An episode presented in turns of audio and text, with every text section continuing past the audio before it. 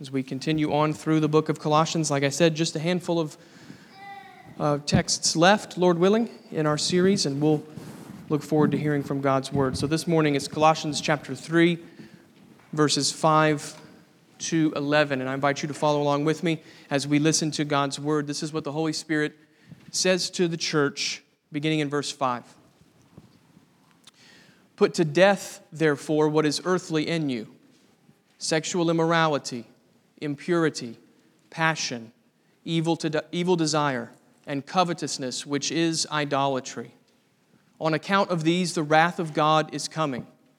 In these you too once walked when you were living in them, but now you must put them all away anger, wrath, malice, slander, and obscene talk from your mouth.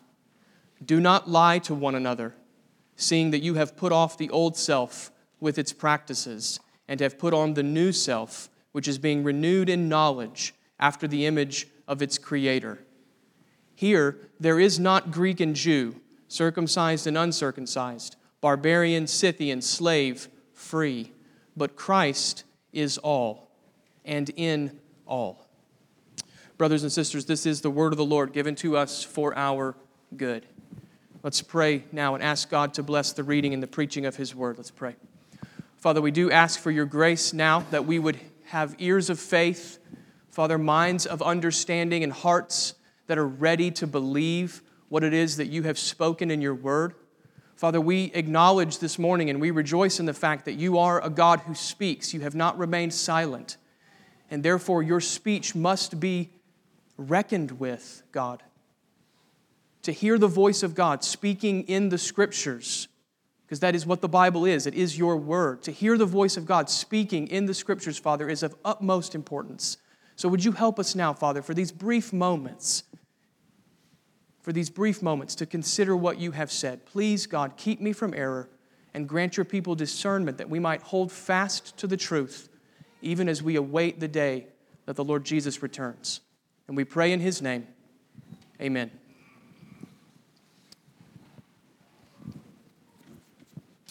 In January of this year, the New York Times ran an article entitled Raising Children Without the Concept of Sin.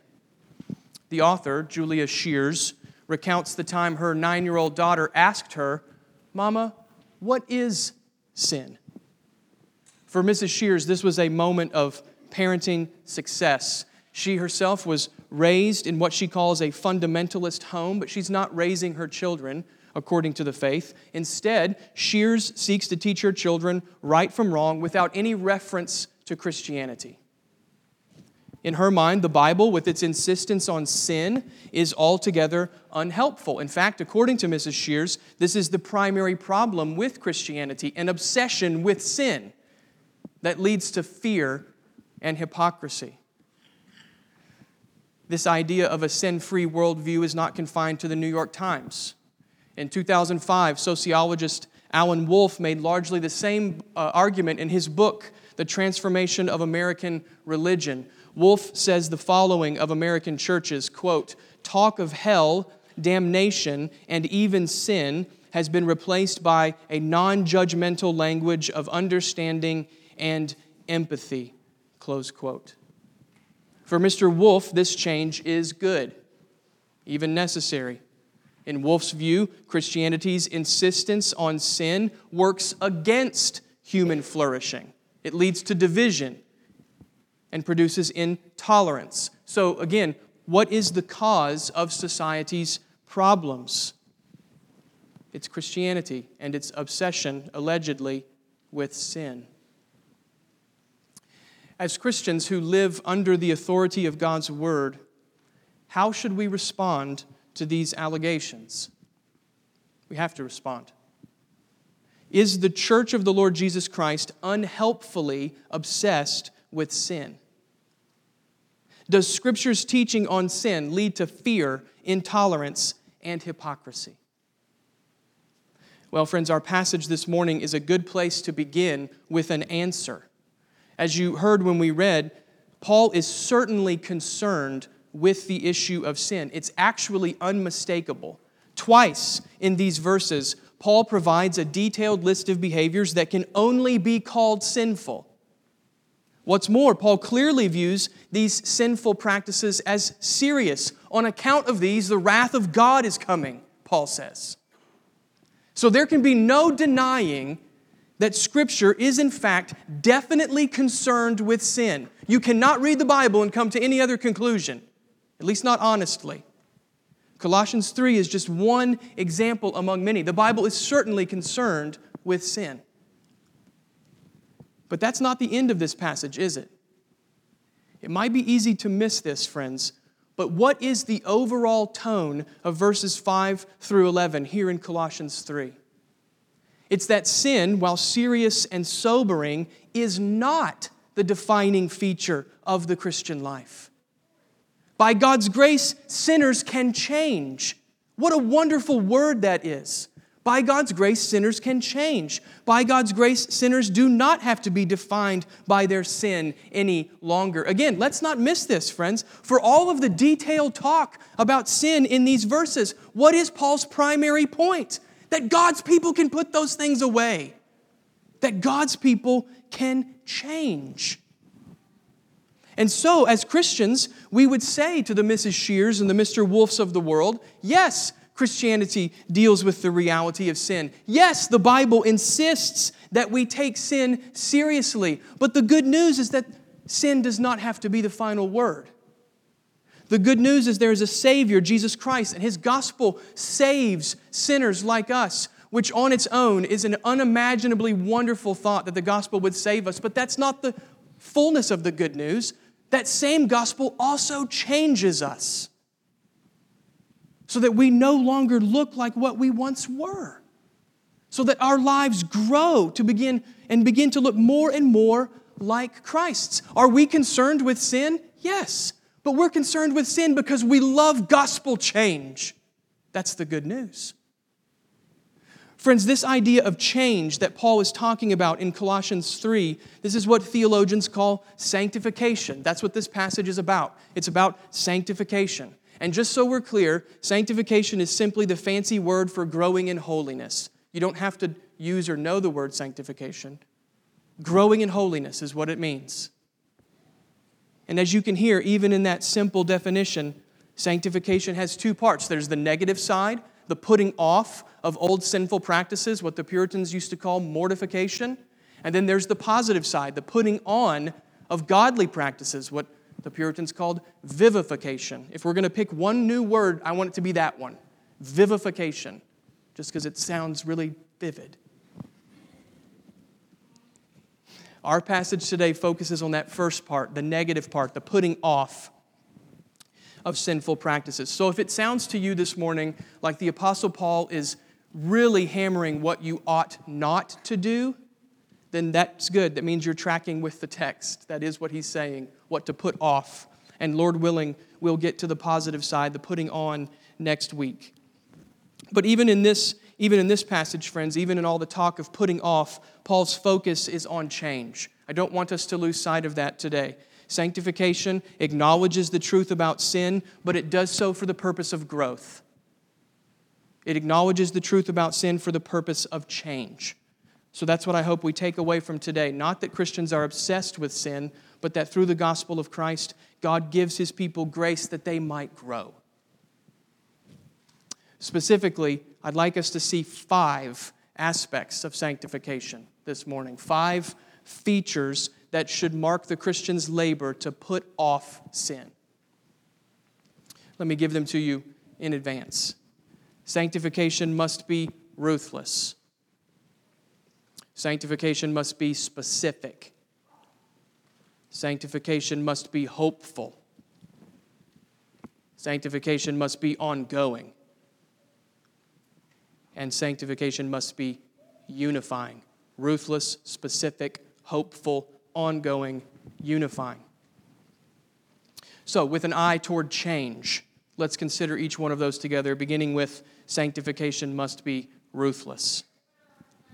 Verse 5 begins with a striking command from the Apostle Paul. Notice again what he writes Put to death, therefore, what is earthly in you. You may remember from verse 2 that Paul called the Colossians to set their minds on things above, not on earthly things. Through Christ, Christians no longer belong to this world. By faith, the believer's life is now hidden with Christ in God.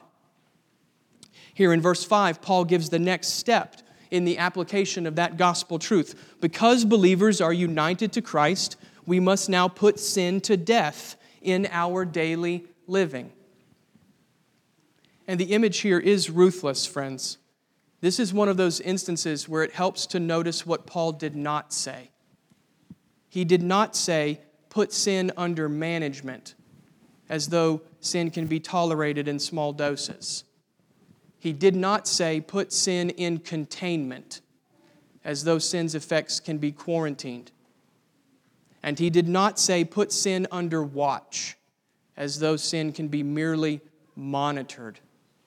No, Paul says, put to death what is earthly in you. In other words, when it comes to fighting sin, there can be no surrender and there must be no truce.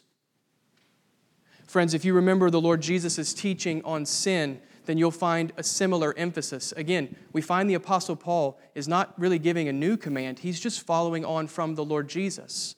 Matthew chapter 5, Jesus is teaching on sin, and he says, If your eye causes you to sin, what should you do? Tear it out. If your hand causes you to sin, what should you do? Cut it off. You see, that's the kind of ruthlessness that sanctification calls for. For the Christian, the only response to sin is spiritual execution. Put to death, Paul says, what is earthly in you. Now, of course, the question at this point is why so ruthless? Why does Paul use such striking language? Well, notice what he says, verse 6. On account of these, that is, on account of these sinful practices, the wrath of God is coming. Here, Paul reminds us that God hates sin. That's what God's wrath is it is God's righteous, holy anger, it is his personal opposition to our rebellion against him. I know this is not a popular concept today, even in many churches, but there is no way to wiggle out from underneath verse 6. On account of these, the wrath of God is coming. And by the way, friends, we want God to be wrathful. The world is broken and full of wicked, wicked things, and we want God to burn with righteous anger against those things. His wrath is not bad news. It's part of why he's a good God. And verse 6 says that God hates sin and his wrath is coming against it. And as a Christian, as a Christian, the reality of God's wrath should produce in me a renewed desire for holiness. This is, this is important, friends. When I read that God's wrath is coming against sin, what should I do? I should look to the cross and recognize that it was my sin that caused this wrath to be poured out on the Lord Jesus. I should recognize that were it not for Christ, I would face this wrath on my own. Friends, if you're not a Christian here this morning, if you don't know the Lord Jesus Christ by faith, if you've never turned from your sin and trusted in his life, death, and resurrection, the Bible says this is your future to endure the wrath of God. But the good news is that Jesus came to bear that wrath in his body on the tree that we might be saved. If you don't know him today, trust him and be saved. For the Christian, however, this news of God's wrath in verse 6, it should cause us to be sobered. It should sober us with the reality that sin is not something to toy around with. Friends, this is not the only reason that we should kill sin, but it is a reason. It was that sin that led Jesus to the cross. And we should want to kill it.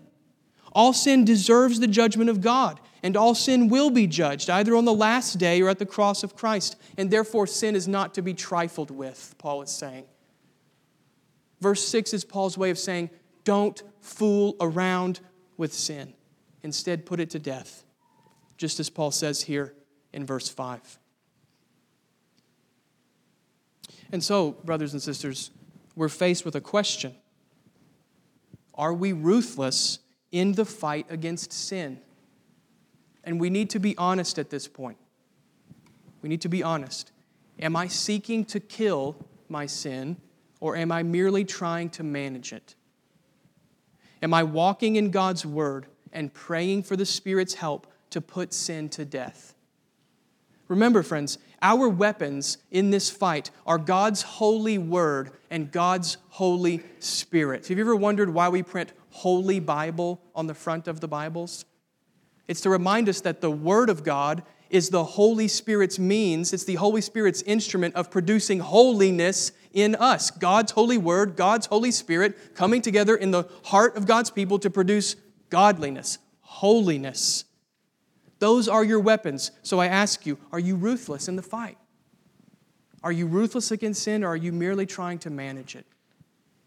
Ask God, even this morning, to help you hate sin as He hates sin. It's a good thing to pray that you would hate the things that God hates, and He hates sin. Ask Him to give you a greater desire to fight. Put to death what is earthly in you, Paul says. And from that, we see that sanctification must be ruthless.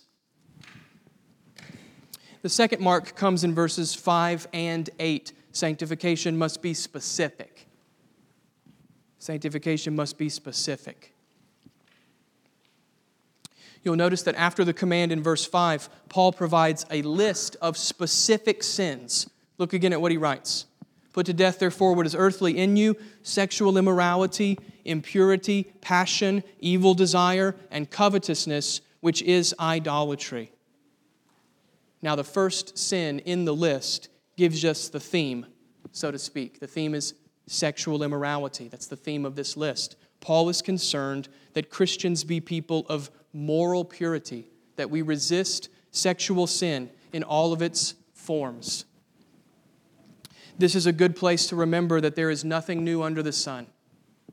The first century world was a hypersexualized world, just as ours is in the 21st century. The forms may have changed, but the temptation remains the same. There's nothing new under the sun. And therefore, this is a call that we need to listen to, brothers and sisters. As God's people, we must put all sin to death, but there is a particular need that we be a people of moral purity. Few things undermine the gospel faster than impure actions in this realm in the life of Christians. In our thoughts, desires, and actions, we must show the world that our lives, including how we use our bodies, are submitted to the Lordship of Christ. We are not our own. We were bought with a price. Therefore, glorify God in your body. So I just I ask you, is that true of you, brothers and sisters? Not in a perfect sense, but in an ongoing sense. Are you striving to grow in the holiness of purity? In those moments when no one sees, are you laboring after a pure heart? And I do want to stress that it's the Lordship of Christ that prompts Paul to write this list. This is key, friends. Paul is not throwing out a random list of sins in verse 5. No, he's thinking primarily about the Lordship of Christ. Notice the last sin in the list covetousness. That might seem out of place to you, since we tend to think about coveting in connection with material goods. But it's more than materialism, isn't it? Covetousness is actually an attempt to make myself God. That's what covetousness is. Think about it. To covet something is to say that I am the authority over my own life, that I have decided I do not have enough, and therefore I am taking what I believe belongs to me. It's an attempt to be God. And isn't that where every sexual sin begins, friends? With an ungodly desire for more than what God has said is good and right? You see, this list is not random at all. These kinds of sins, perhaps more than any other, are a denial of the lordship of Christ. That's why Paul calls covetousness idolatry. Because by desiring something more than what God says is good, we're using our lives to worship the creation rather than the Creator who is blessed forever. Amen. But Paul's not finished. There's another list later in the passage. Notice again verse 8. But now you must put them all away anger, wrath, malice, slander, and obscene talk from your mouth. Here, Paul focuses on what we might call community destroying sins. These are sins that begin in the heart anger, wrath, malice, but then spill out in words, slander, and obscene talk. When these kinds of sins are present in a church, then you can be sure that community is not thriving. Now, what's striking to me is that Paul would pair this second list with the first one. Let's be honest, friends. We're prepared to say that sexual immorality is a serious sin. Whether it's pornography or adultery, we are quick to say that those things are against God's will. We're quick to call them serious. What about gossip? What about anger that leads to slander? In Paul's mind, these are just as serious, they are just as deadly. It should get your attention that the two lists are this close to one another. The first one, we're ready to say amen, that's wrong. The second one, oh.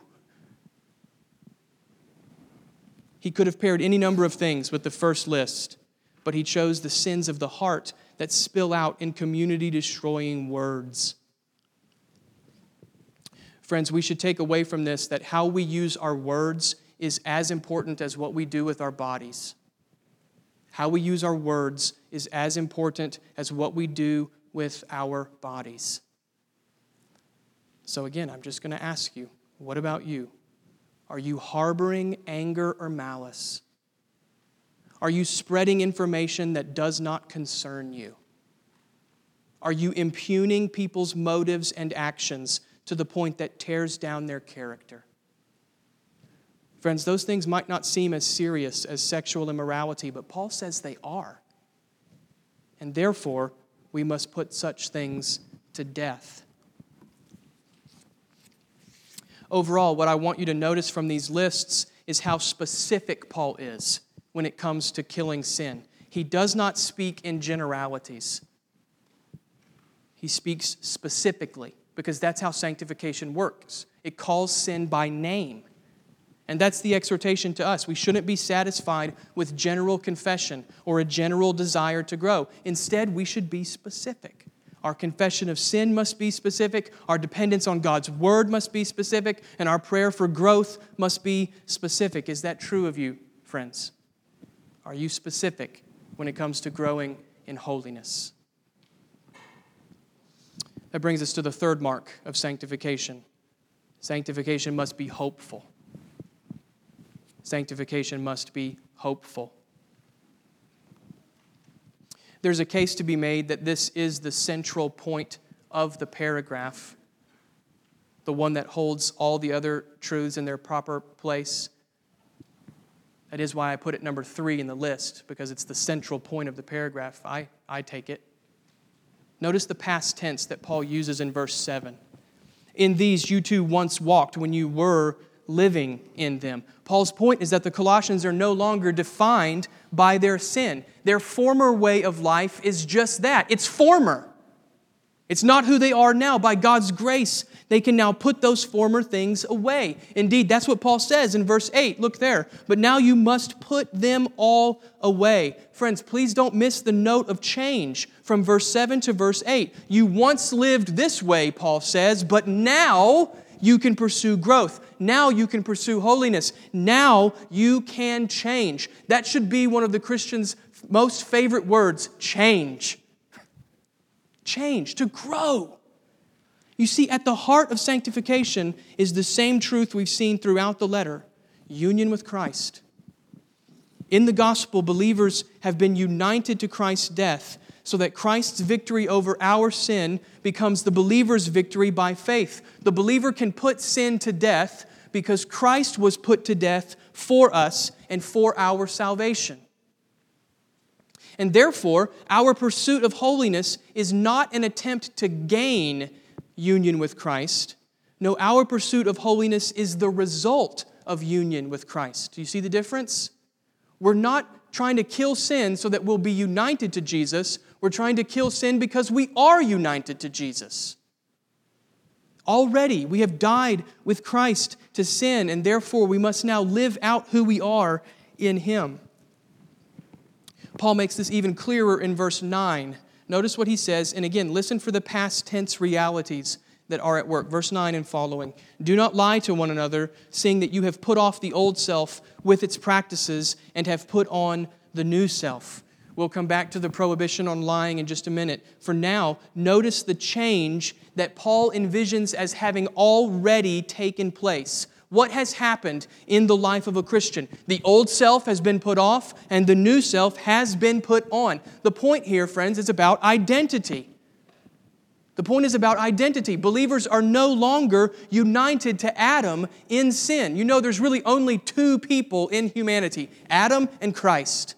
You come into this world united in, in Adam in his sin, and by grace through faith, you're transferred from Adam's family tree to Christ's family tree, and you're united to Christ. And in him, you've put off that old nature and you've put on the new nature. We're now united to the Lord Jesus Christ, and therefore, our identity is in him. Our nature is defined by him. You see, this is one of the grand realities of the gospel that God would create for himself a new humanity that is defined by the Lord Jesus Christ. Brothers and sisters, if you belong to Christ this morning, if you are repenting of your sins and trusting in Christ alone to save you, then this is who you are. I don't know all the struggles you've brought in with you today, but this is who you are. You have put off the old self with its practices, and you have put on the new self in Christ. God has done this for you by His grace through the Lord Jesus Christ. And so, hear me very clearly. That means the end goal of your sanctification has already been accomplished in the Lord Jesus. He's already done it. I want to be clear on this point. Please, if you only get one thing from the sermon, please get this. If you are a Christian, you must kill sin. But you must kill sin not in order to be joined to Christ. You must kill sin because you are joined to Christ. And that's a world of difference. That's what sanctification is, brothers and sisters. It is living out by faith who we are in Christ. In fact, one theologian has defined sanctification in precisely this way it is to become who you already are in Jesus. Sanctification is to become who you already are in the Lord Jesus. And therefore, this work of killing sin should be hopeful. I hope you're hearing me on this. Sanctification should be hopeful. The fight against sin is serious, it must be ruthless and specific. And yet, in the midst of that fight, the believer can have hope. Sin will not win. Listen to me sin cannot win for the Christian. The victory has already been won. The tomb is gloriously empty. The power of sin has been broken once and for all. And therefore, in all of our fighting, our hearts are hopeful. As we try to kill sin, our hearts are hopeful, not because we're strong enough to keep going, but because we know that He who began a good work in us will bring it to completion at the day of Jesus Christ. Brothers and sisters, this gospel hope is actually what will keep you going in the fight against sin. It took me a long time to learn this, but there will be days, there will even be seasons when it seems like your sanctification has stalled. There will be times when it looks like you're taking five steps back for every half step forward. There will even be moments when there's just nothing. I think those are the worst of all, when there's just nothing. No movement, seemingly no growth, perhaps even very little desire for growth. Where do you go in those times? Look, you can't look inward. You're, you're worn out. You're broken. You're, you're lost. You can't look inward. Where do you go? You go to this gospel hope. You remind yourself of Galatians 2:20, I've been crucified with Christ and I no longer live, it's Christ who lives in me. The life I live in the body I live by faith in the Son of God. Look, when I couldn't tell up from down in the fight against sin as a new Christian, a brother gave me Galatians 2:20 on a note card and he said, "Forget about the other 66 books for a minute, memorize this verse and tell yourself this verse every day." And that was the only way that I kept going.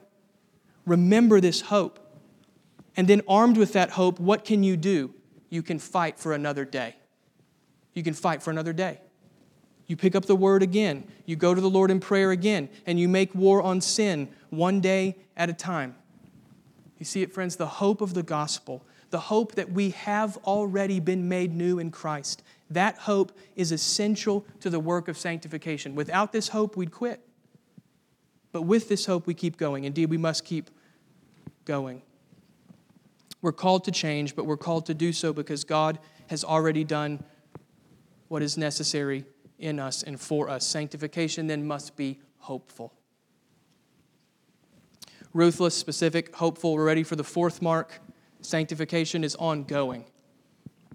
Sanctification is ongoing. We're still looking at verse 10, but this time we need to see the ongoing nature of God's work. So notice again, verse 10 You have put on the new self, which is being renewed in knowledge after the image of its creator.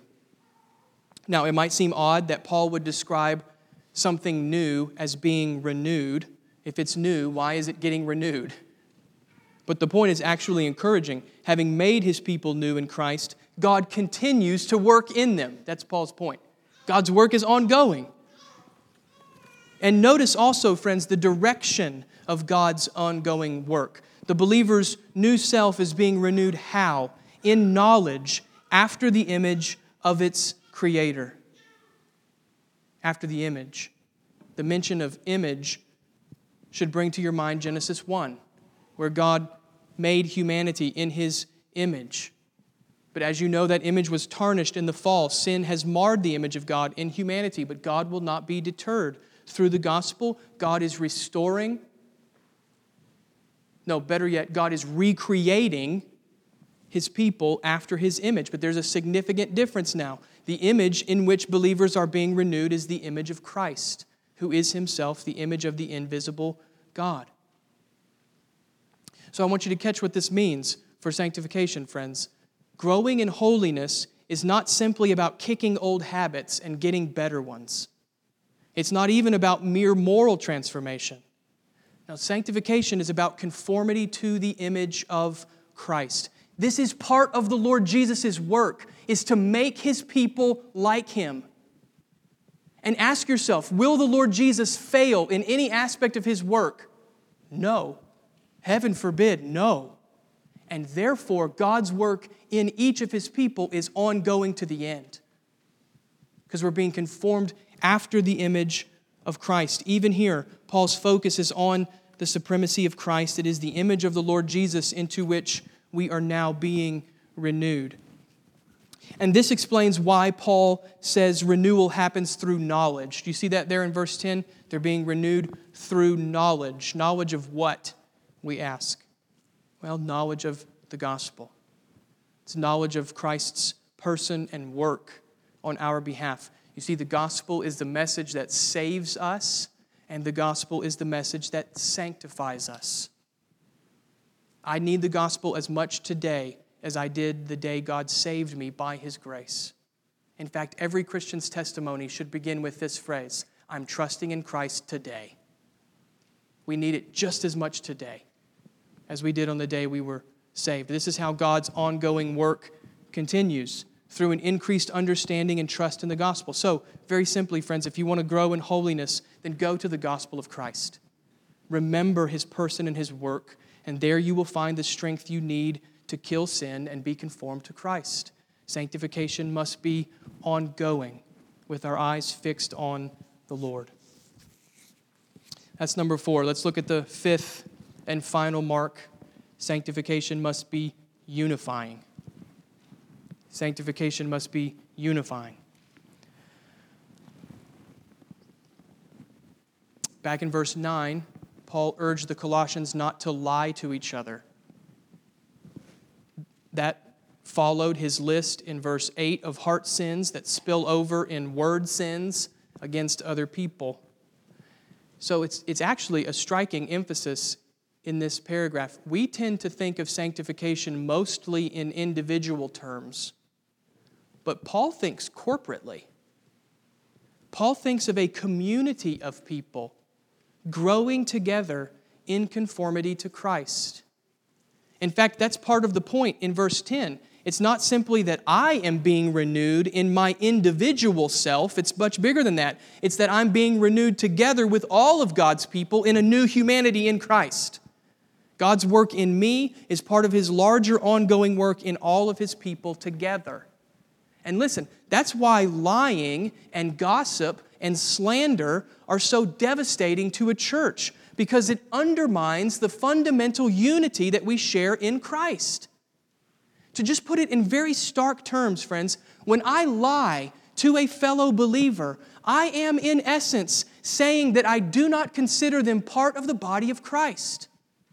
Because I would not lie to myself. Why would I lie to them? We share the same body. I am living as though they do not have a right to the gifts of Christ that I also share. The same is true for slander, for gossip. They tear at the unity of Christ's body. And so, throughout this paragraph of, of, of instructions on sanctification, Paul is actually quietly making a case for unity. He's making a case for unity. Sanctification is about my personal growth in godliness, but it's also about the unity of all of us together in the church. I should hate sin because Jesus said they'd know us by our love for one another. And to drive this point home, Paul reminds us in verse 11 of the profound unity that exists in the body of Christ. Friends, it is very telling that the last verse in this paragraph is a verse on unity. Notice what Paul says, verse 11. Here, that is, here in the new humanity God has created in Christ, here in the church, there is not Greek and Jew, circumcised and uncircumcised, barbarian, Scythian, slave, free but Christ is all and in all. So here we have a clear declaration that God's people must not draw distinctions based on ethnicity or class or social condition or religious cultural markers. There is no place in the church for any teaching that elevates one group of people over another. The gospel unites all of God's people together in Christ so that each person, regardless of their background, regardless of their status, shares in the glory of the gospel. But this is what we have to see. Verse 11 is not a theoretical statement about humankind. It's, it's a statement about unity. Notice the application. If Christ is all and in all, then what must I pursue in the church? I must put off slander for the sake of unity, Paul says. I must seek to kill my own sin so that the unity we have in Christ is strengthened for the world to see. It, look, it's about more than just my walk with Jesus.